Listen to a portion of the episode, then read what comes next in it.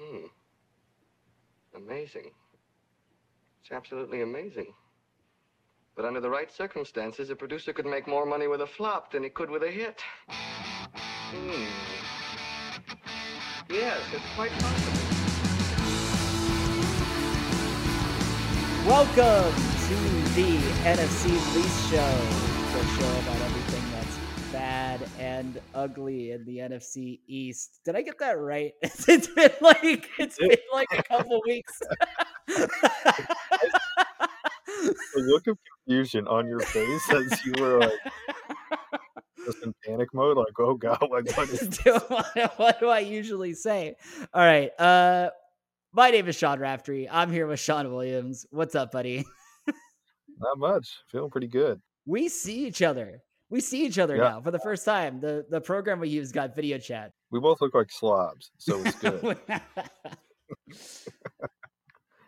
All right. A lot has happened since the last time we talked. In fact, this it's been like two weeks of Williams and I texting each other, being like, "Do we want to talk now? Do we want to talk now?" And we finally just got around to like doing this episode. The Eagles have been a dumpster fire for the past two months. There's a lot that's happened.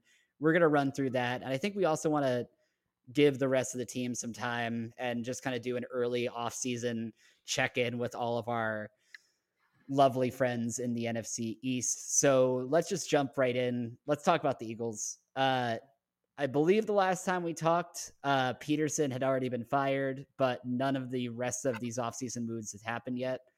Um, but since we last talked, Nick Sirianni, former uh, Colts offensive coordinator, uh, Frank Reich understudy, is hired as head coach. There's a bit of rumbling like, hey, that could be a Wentz friendly hire. Turns out it wasn't. Wentz gets traded to the very team we poached Sirianni from, the Indianapolis Colts. Um, a few weeks later, we have veterans getting cut like Alshon Jeffery, DeSean Jackson. It really does seem like the Eagles are trying to turn a page and get younger. Uh, the only vets they're keeping seem to be the stalwarts on both the offensive and defensive line. Um, yeah, I mean, I feel like fans have wanted a blank slate season, but now we're faced with the uncertainty of a of a blank slate season, and I don't really know what to make any of this. I guess Williams, like, what from like the outsider point of view are you seeing from all this movement right now? Yeah, I think the weird cognitive dissonance is that it should be a blank slate season, but the guy in charge, Howie Roseman, hasn't changed. So you have this odd and unusual situation in the NFL where you're kind of clearly in a rebuilding mode, but the person who's rebuilding the team is also the person who got you in this position in the first place. Yeah, it's a. I, I'm a little disappointed by that, and I think we can.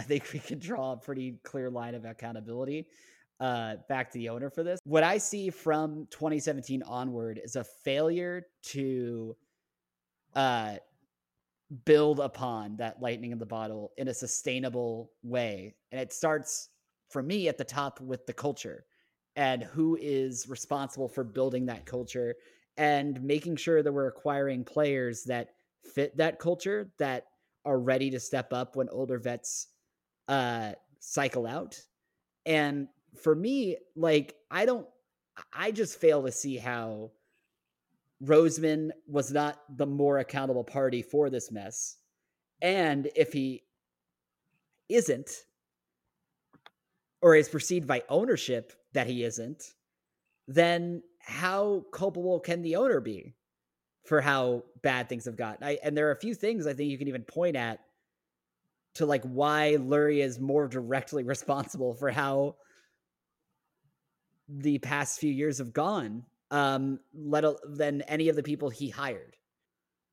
Yeah i want to hear your kind of grand grand theory if you can dig into that.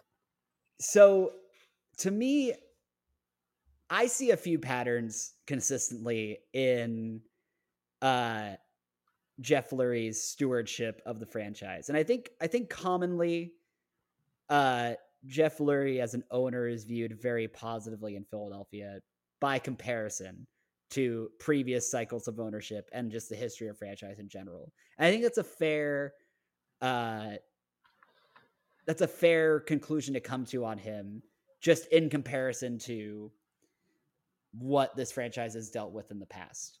But yeah, I and, think and what the division has been in the meantime. Yeah, you know, I think if you look at okay, which which team has had the most success over the last twenty years, it's pretty clearly far and away the Eagles. The Giants have one more Super Bowl, but they've had a lot of bad teams, um, and they never had the streak of dominance that the early 2000s Eagles had. Yeah, but I guess where I kind of deviate from that, right, is what's your benchmark? Is your benchmark previous eras of uh, mediocrity, or is it the best franchises in the NFL? And to me, if you're benchmarking Jeffrey Lurie and his stewardship of the franchise compared to uh, pretty much all of the blue chip kind of franchises in the NFL over the past like 20 to 30 years, let's say, your Patriots, your Steelers, it, it's good, but it's not great. And there's a few disturbing trends that I've seen come up. One is I, I'm terming it as the inability to deal with uh, star players or egos or anyone who has like a like a like a bigger than the franchise sort of view on themselves. It, they specifically, I think that Wentz fell into that trap. Um, I think that Chip Kelly fell into that trap, and I think Terrell Owens fell into that trap. And it's kind of one of these repeated patterns where after one season, of above expectation success for each of these three kind of egos, right? Jeff Lurie is like very eager to give over the keys to the franchise and and build up these like very personal intertwined relationships with these people that ultimately ends up coming back to bite him when it fucks the power structure in the organization, you know? And yeah.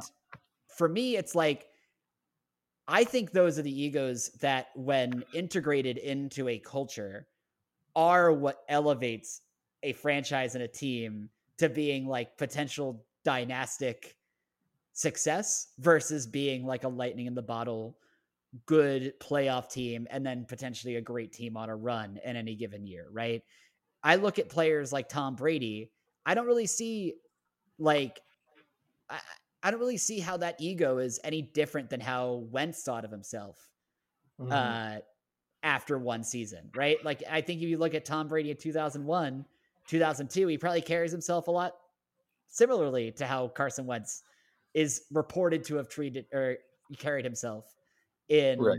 in in 2018 2019 right the problem to me isn't necessarily how Carson was as an individual it's how the culture around Carson enabled that personality to become toxic. And I and I yeah. and, I, and it's concerning to me because I don't necessarily think it's a a lightning in the bottle just Carson problem when we've seen it like I've said occur other times with coaches and other star players. Um, I, I know that Chip gets a bad rep, and I certainly did not want him in Philly when things went went south. But like you have to wonder how much was Chip's lack of success in Philly a byproduct of how he was validated as basically being the next Belichick immediately after one 10 and 6 season by Jeff Lurie, you know, and how much additional power and reins and personnel control he gave Chip after comparatively very little success, right? When Bill Belichick didn't even earn the reins he had over the Patriots franchise until he got I think even like ring two is probably when he started yeah. entrenching himself as Bill Belichick, you know? I was gonna say I think the the Philly media has plays a part in that, but it's only enabled by what I view as maybe laxity on the part of Eagles staff to leak things to the media, yeah. or there there are clearly fractures in the Eagles camp that that kind of spur because we all know how diehard Eagles fans are, how voracious they'll eat up any tidbit of drama or what have you. That stuff can inflame quickly, and you better believe players are looking at that stuff too. Um, it kind of, in a way, reminds me it's it's a little more uh, dispersed than what happens with Jerry in Dallas, but it's a similar idea where like any little talking point can be taken the wrong way or, or kind of spun out of control, and then suddenly it becomes like a real tangible problem, not just a hypothetical on the radio. Yeah. I think the uh, I think the Giants do a good job of avoiding this, as because maybe as far as I can tell, the entire team is run by one family. Like literally, I don't know if like yeah. I think it's just a bunch of cousins who don't talk to the media, and so they're like, I don't think they're very bright, but they are unified. a know? very a Uh, very North Jersey way of approaching this problem. Right. Keep it in the family. Yeah. Uh, you say something to the media. we don't need the Star Uh, Ledger knowing what we're doing with Geno Smith next year. That's for Oh, sure. that's that's but it just feels like a different uh a, a kind of a different atmosphere and i do think yeah, I, I, I I- i think when that when that transcends coaching staffs and players and general managers then you do have to say okay what is the common denominator why is there always some element of drama around this team Yeah, and and for me, I, I totally hear you, and I do think the media plays a role in uh in how these narratives blow up and how they become toxic and how they become something that requires action, right? But you have to wonder, like, like where does the media get get its power? The media gets its Yeah, power from 100%. information, and where does the media get its information?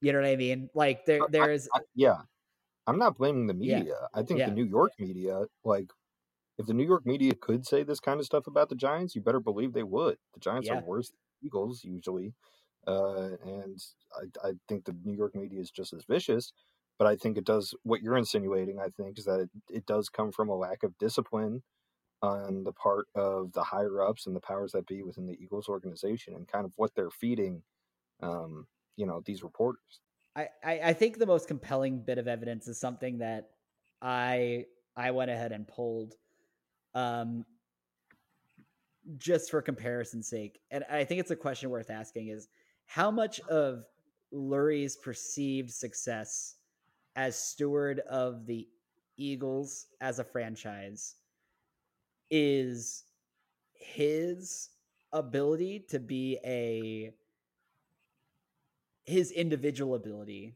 to be a outstanding owner from a cash investment and culture perspective and how much of it is just the fantastic decision he made to hire Andy Reid in 1999 and I think there's some just on a very high level pulling the win losses um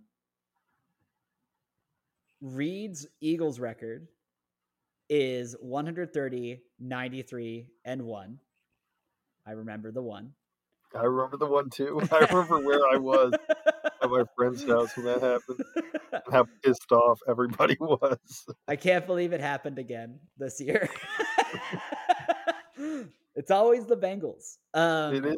I mean, twice as always in this case. Uh, I think that's maybe. I think there's maybe a, a case we made that that's the angel of death for an Eagles head coach is whatever. like there's an When omen. you when you see the Bengals kind of rotate onto your schedule, you get the cold sweats. I think you just tank that game, right? was You that? just throw it. You just throw that game. You say, Yeah. I, I want no chance of time. oh man.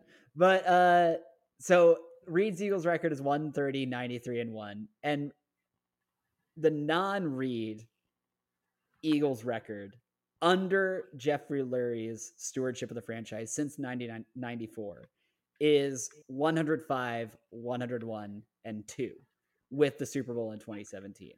So I understand maybe waiting the Super Bowl a little bit more, but 40 games above 500 is a heck of a lot better of a return than four games over 500. Or I'm sorry, not even three games because the because of the two half games with the ties. So,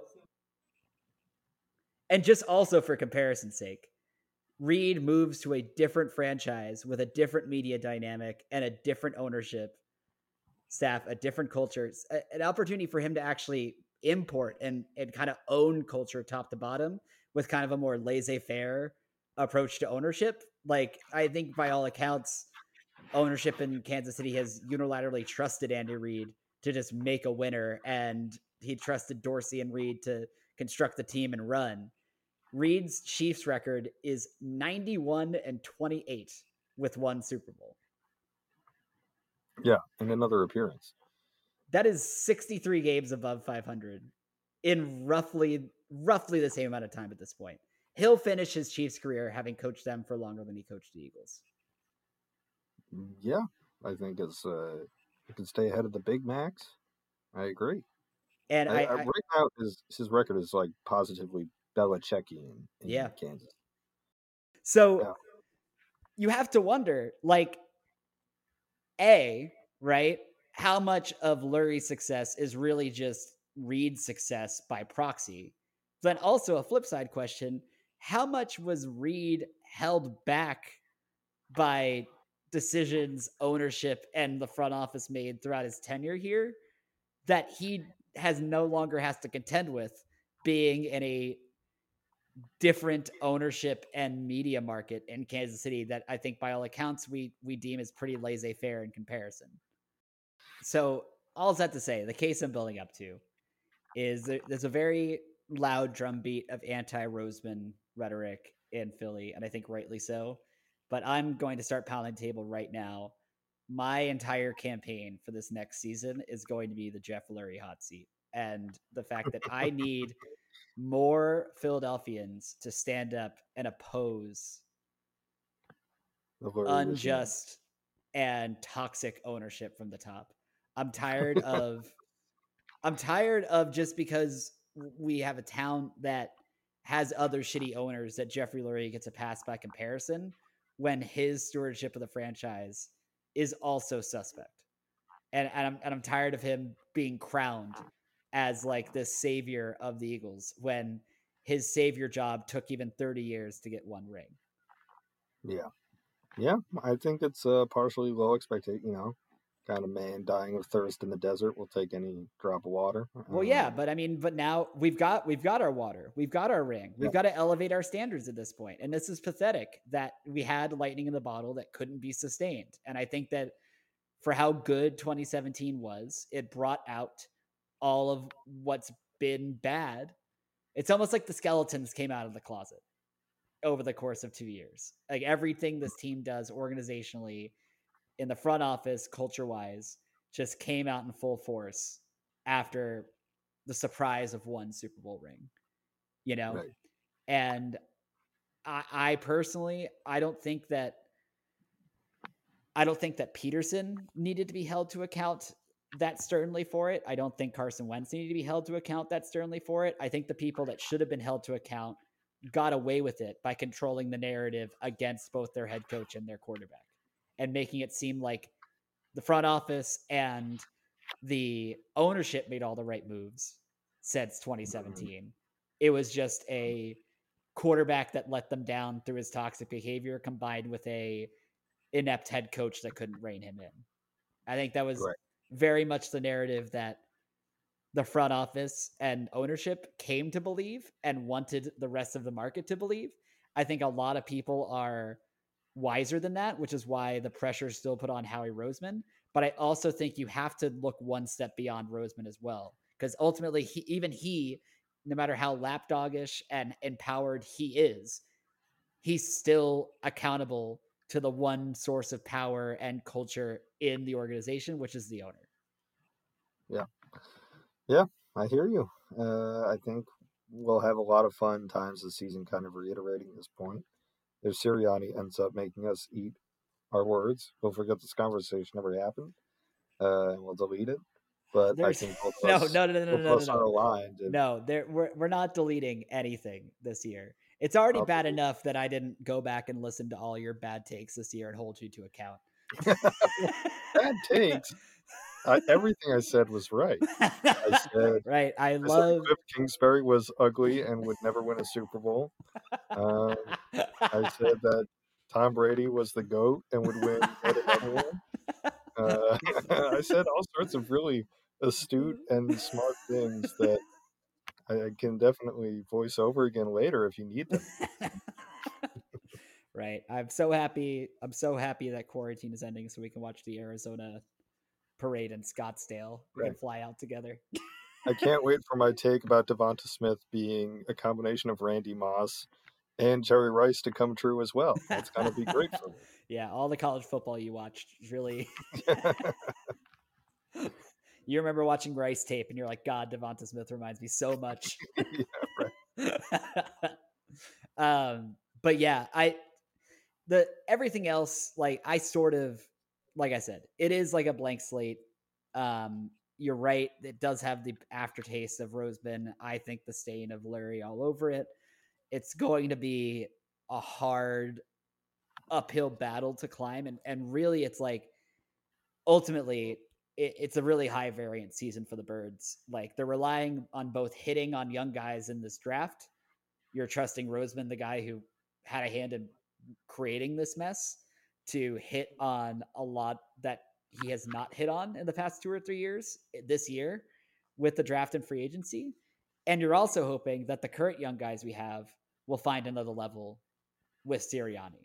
Because right yeah. now I'm looking up and down the roster and philosophically, like we've discussed, the Eagles value offensive line and defensive line and quarterback most. They've built from the trenches. And I think that you can make an argument that those are the three position groups that are the strongest on the team right now, in spite of everything. Even though we need depth at quarterback, we still have Jalen Hurts, who is a guy, right? Um, mm-hmm. And we still have Lane Johnson. We got Brandon Brooks coming back. Kelce's going to give one more run, but then we also got depth behind him both Mailata and um, Dillard, I think, are serviceable left tackles. That offensive line is good enough to compete next year. And I would say same on the defensive line with Graham Cox um, and uh, and Javon Hargrave as well coming back. As long as like either Barnett or Sweat, if Barnett doesn't leave, if Sweat steps up, like those are those are maybe not top five, top ten units in the NFL, but those are good enough to not lose you games. You know, so to me, the rest of the the rest of the roster and, and success not only hinges on papering in the holes and and uh, and finding guys that can play, but you're also hoping like Reagor takes a step up.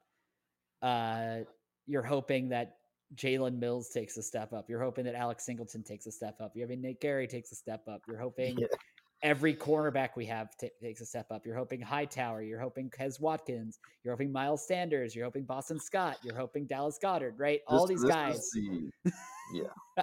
like you're hoping all these guys find another level too.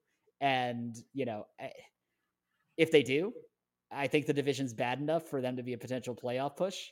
But, you know, that's the high end of the variance for next season. I think it's more likely they they wind up way below 500.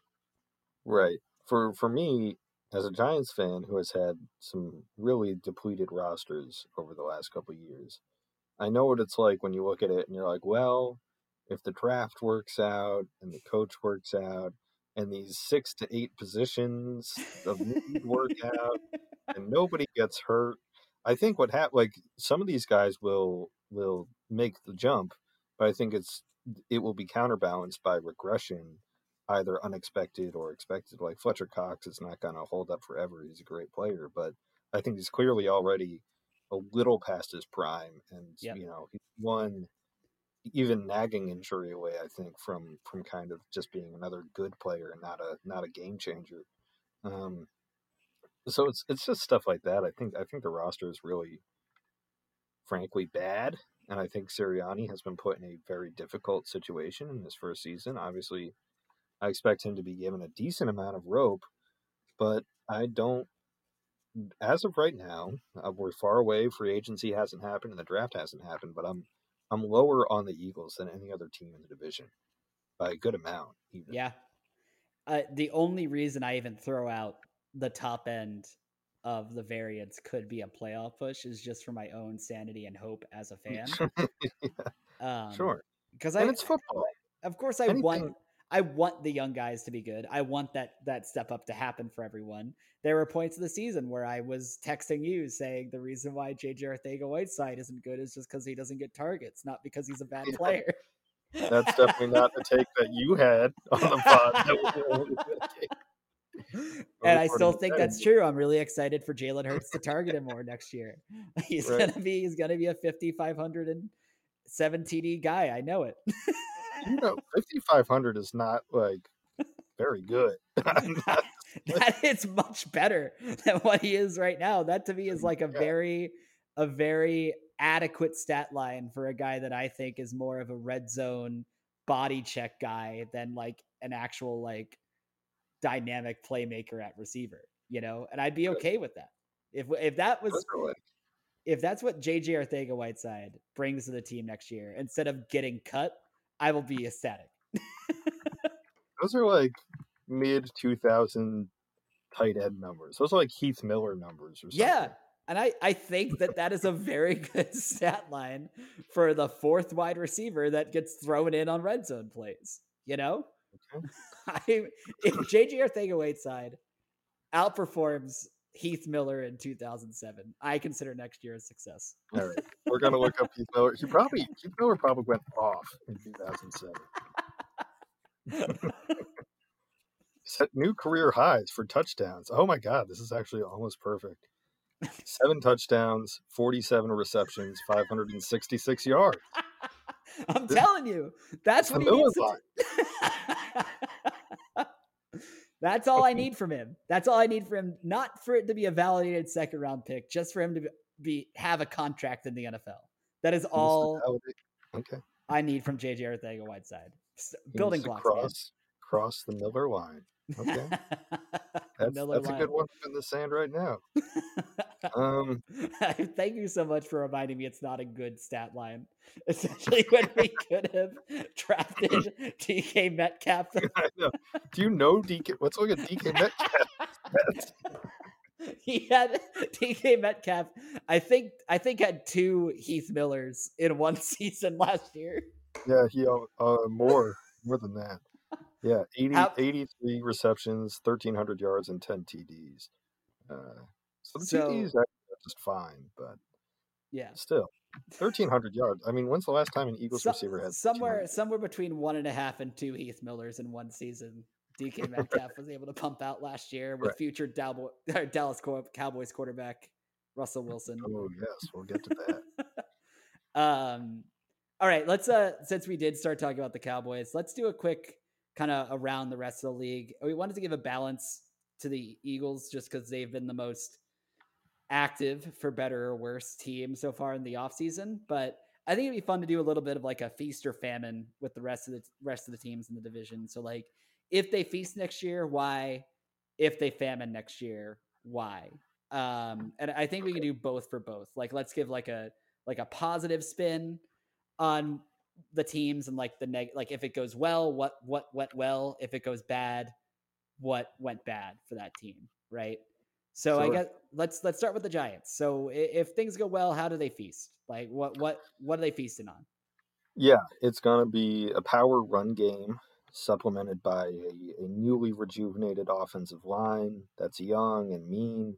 Um, a healthy Saquon Barkley comes back, and suddenly you have the league's sneakiest, fastest quarterback, Daniel Jones, kind of taking up scrambles and getting those those planned yards on um, on rollouts and what have you. Uh, that's really the identity, and, and the defense stays, I think, reasonably about as good as it was this year. You know, I don't think they're going to have a great passing game. They don't have the weapons. Nobody in free agency really interests me. Um, Curtis Samuel is not going to move the needle. Don't kid yourself. Uh, so I- think for them, it's going to come down to the actual fulfillment of Gettleman's vision, which is just running the ball between the tackles, being mean, kind of a a uh, a 2014 Dallas Cowboys style ball control situation, led by none other than I was our gonna say, boy you have, you have the mastermind Exactly. yeah so I, I, I, do think that's the build. Yeah, I I think we were texting a little bit about this like earlier, and I think you hit the nail on the head where this team is really designed to do one thing, which is run through Saquon Barkley, and they couldn't do that all of last year. So I do think that they're a few pieces away from being like, let's say in this hypothetical universe, Saquon Barkley goes down with another ACL injury and his career is over next year. Even if they don't Yeah. have Saquon, um, I think they're still like they could they they could sign a receiver or two and then throw the rest of their picks at offensive line and front seven on the defense, and I think be still better than six and ten next year.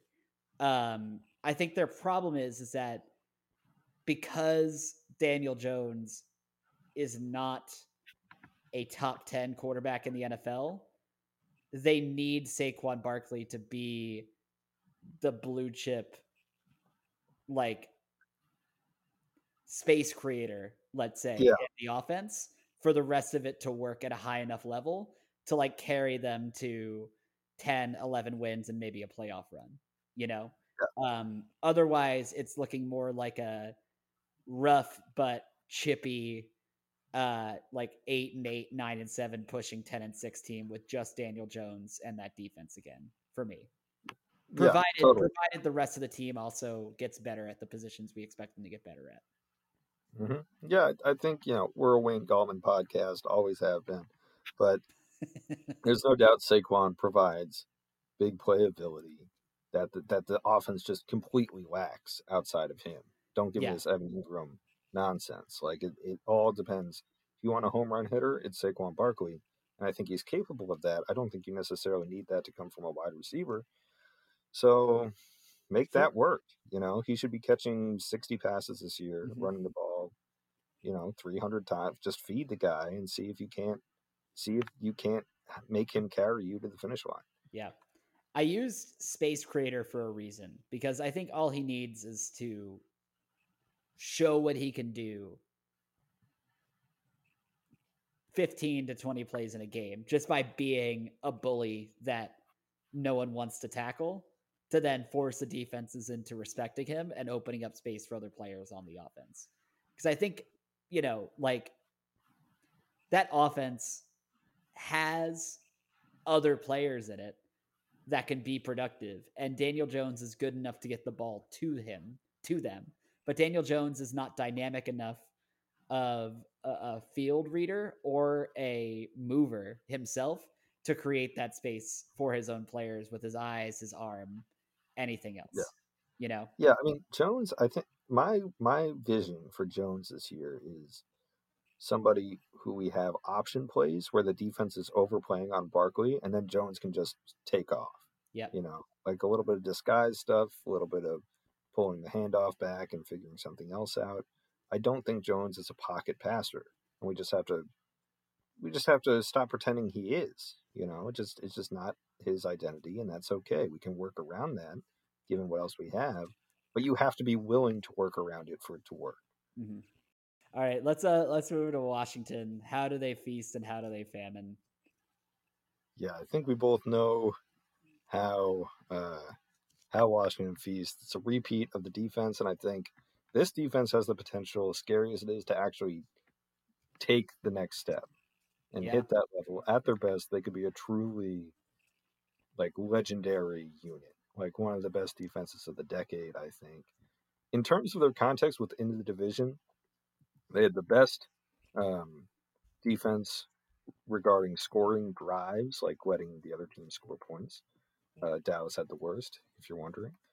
Uh, they blitz the most, which I love. You know, you got if you're a Steve Spagnuolo guy, Yeah. you gotta love that. Um, and then they allowed the worst passer rating. They're just an absolute menace on quarterbacks because of the pressure that they can generate. And I don't see that changing. I think their front, their their defensive line is stacked. They'll probably get Ioannidis back. I'll need to look into that, but um, I just think they have a great, a potential to be a great defensive unit. The offense, I don't know how that becomes serviceable really, unless Heinicke is a dude. But I honestly am not sure it really matters. I think the offense could be a four out of ten, and they could still make the playoffs. I don't know about that.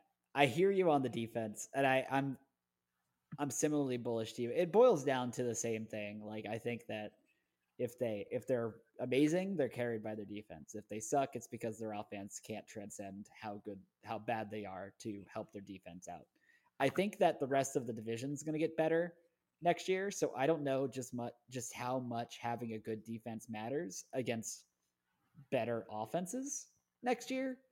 Um like I know I know that there's the Russell Wilson rumors in Dallas, but even if Dak comes back, right?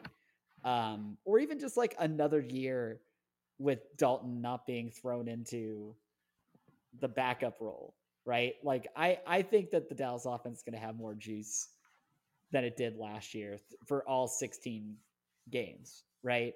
And like I don't know whether like like let's say Washington's defense is good enough for them to win two games against Dallas just because the matchup is in their favor, right?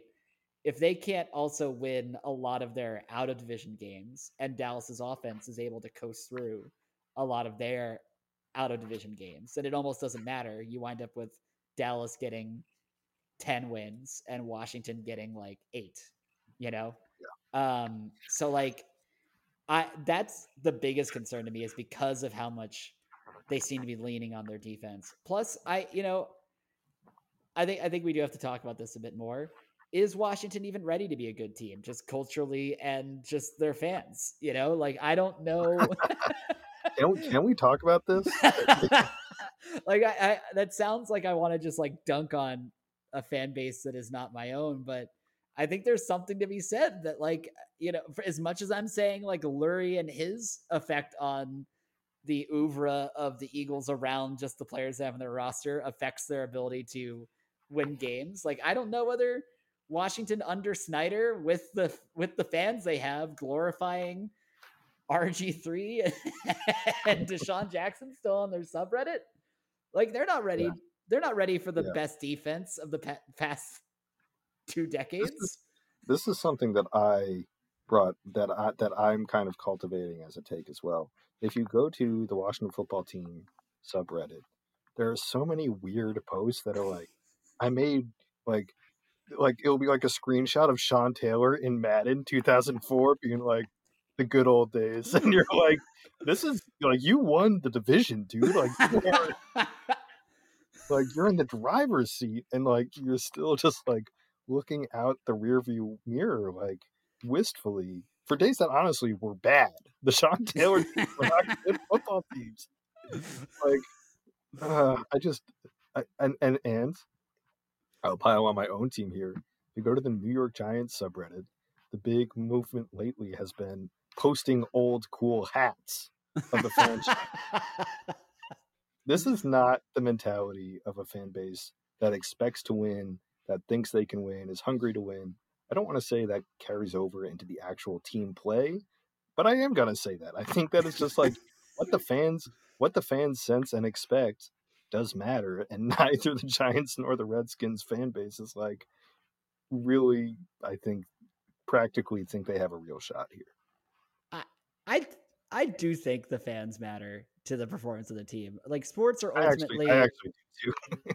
like sports are ultimately a, a like an audience driven spectacle. Like it's like watching any live event with an audience. You know what I mean? Yeah. Like the players are in essence performing every week for the attention of the media and the fans in their town. And what the fans say and what the media say about their performances matter.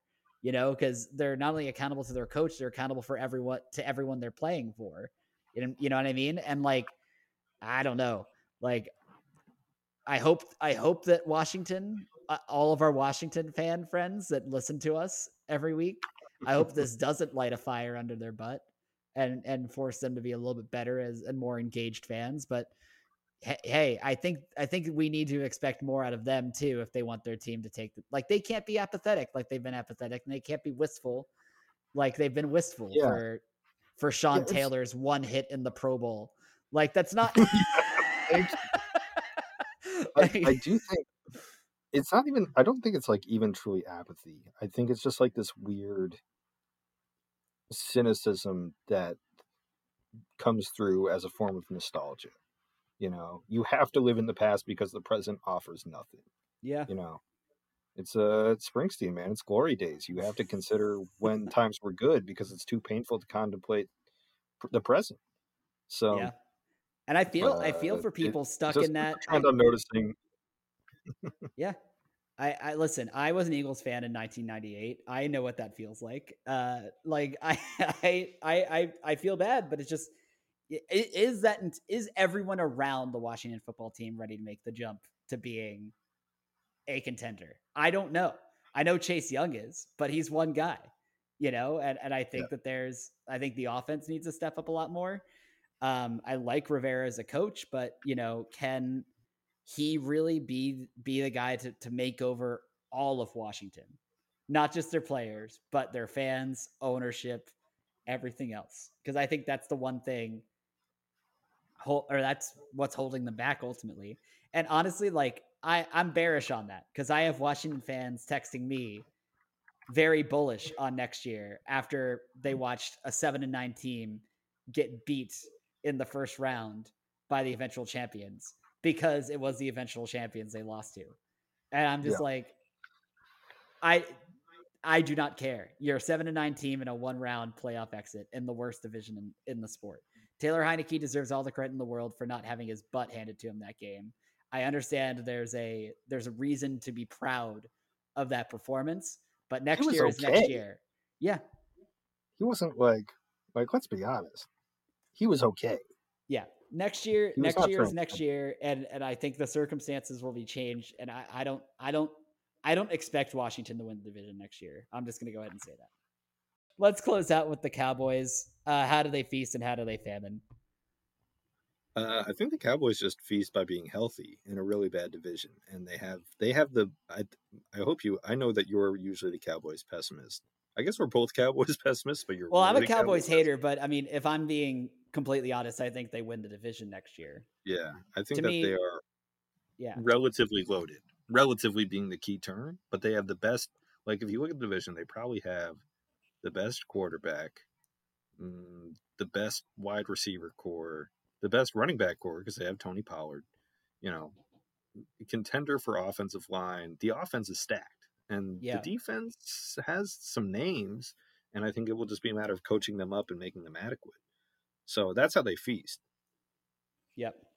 I think, I mean, just to give, I'll try to give this in feast and famine terms, but I, am yeah. still a Cowboys hater. I still think that I can't believe I, I just ruined my journalistic integrity by saying that. I can't believe I that. Oh man, I am a I'm a Cowboys pessimist, um, and I do think again culturally and uh, like like they will be held back from rings for as long as Jerry Jones is the owner of that team. I'm fully convinced, or I even agree. just general manager.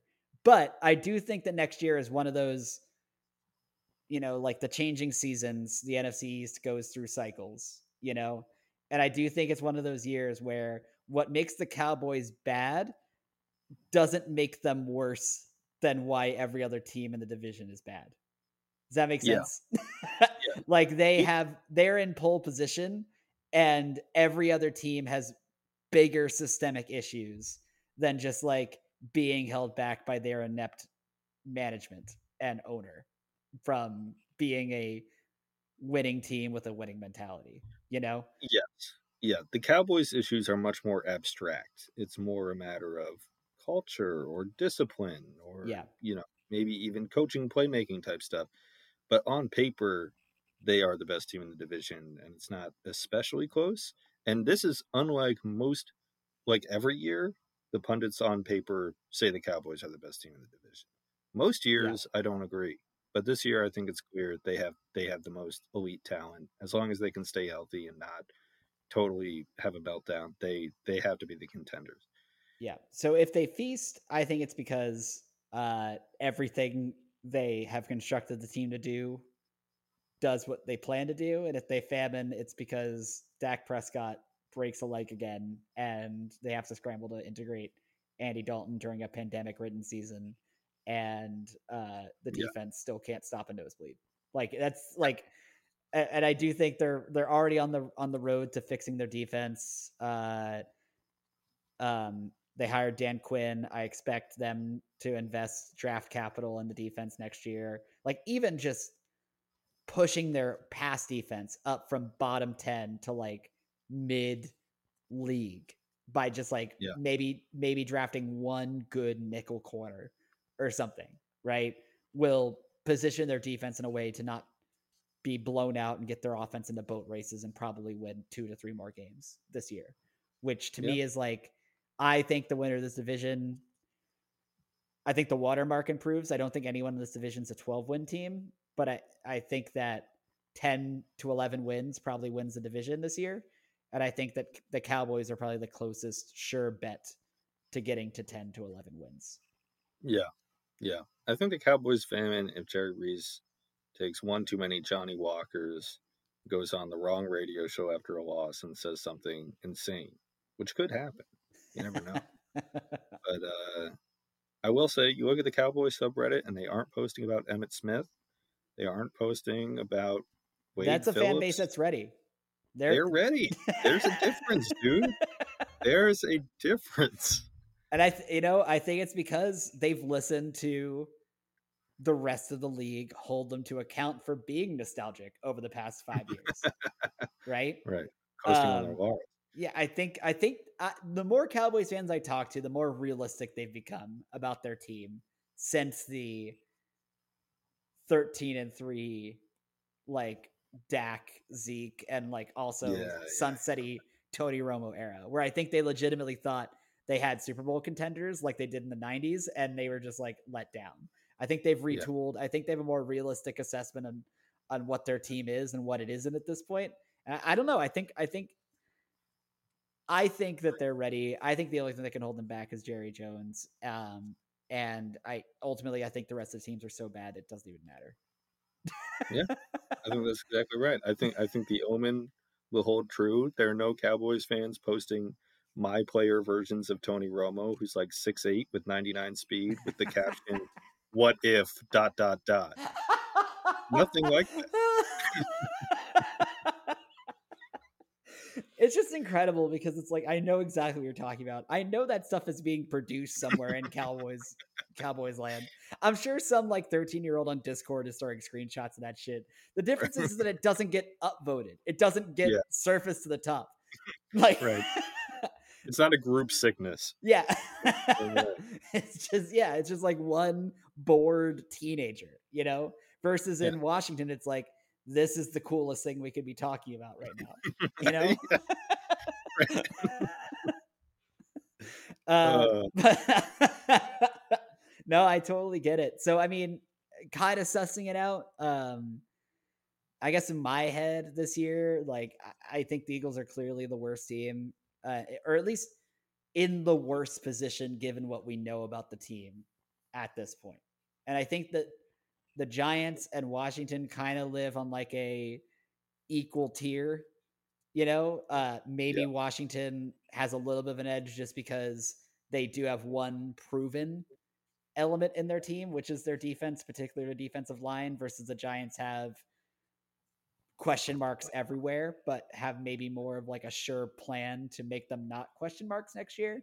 And I think Dallas is just like the story of that team last year is just like I think it's more misfortune and a, and like too much change too quickly than Yeah. it is some sort of systemic issue with the roster as it was constructed where it, it would have been hard for them to be a really good team in a pandemic year with a new head coach even if everyone stayed healthy for the entire year but then that middle of the season lull i think really hurt them but i mean they bounced back and pushed towards the end like we almost had to uncross them off at some point the watermelon slash smashing vibes. could not be- yeah I'm very scared about, about what incarnation that takes on next. I'll have to I'll have to try and network in and just try to see if there's any bulk watermelon orders coming to Dallas in time for training camp. If there's Right. if there's more than 50 watermelons being shipped up to uh, the Fort Worth area around August this year, I'm going to start to be really concerned. But here's my I, do you think the watermelon effect could work again? I feel like the players the players have to go if Mike McCarthy is out there smashing watermelons again, the players have to be like, okay. I do think there's a way to escalate it, and that's if he does it like Bigger naked or with body paint or something. Like if he like just goes like if he goes like full on like insane mode, I think it could translate. But you need you need to elevate bigger watermelons. Is, okay, so here's here's my question to you for the next Yeah. off-season pod. Um, do you want to do like what you suggested earlier, which was uh like redrafting like an all like past 20 years NFC East team? Or do you want to hypothesize the 16 ways Mike McCarthy will have to one up himself every week using watermelon pace motivational Oh, tactics? We might have to do the second one. We might have to. All right, we're doing we're doing the second one. We're doing the second one. That, that's a bit. We're roll. I've already got I've already got more ideas. All right. start putting these in the sheet now. we'll have to figure it out. Uh, no takes this week. We just wanted to check in and give our current thoughts on where everything is. We, like we said, we have some stuff where we're trying to come up with that we think will be fun for the off season while nothing's happening. If you have any feedback, send us mailbag stuff, NFC Least mailbag at gmail.com. I'm starting to throw together some Twitter accounts and everything like that. We want to try and get you guys more engaged this this season. Uh, so look out for that coming up. I'll certainly let all of the listeners know once that happens. I guess until the next time we decide to spend three weeks trying to wrangle each other into a pod and record it. Uh, until then, I'll see you, buddy. Sounds good, pal. Talk soon.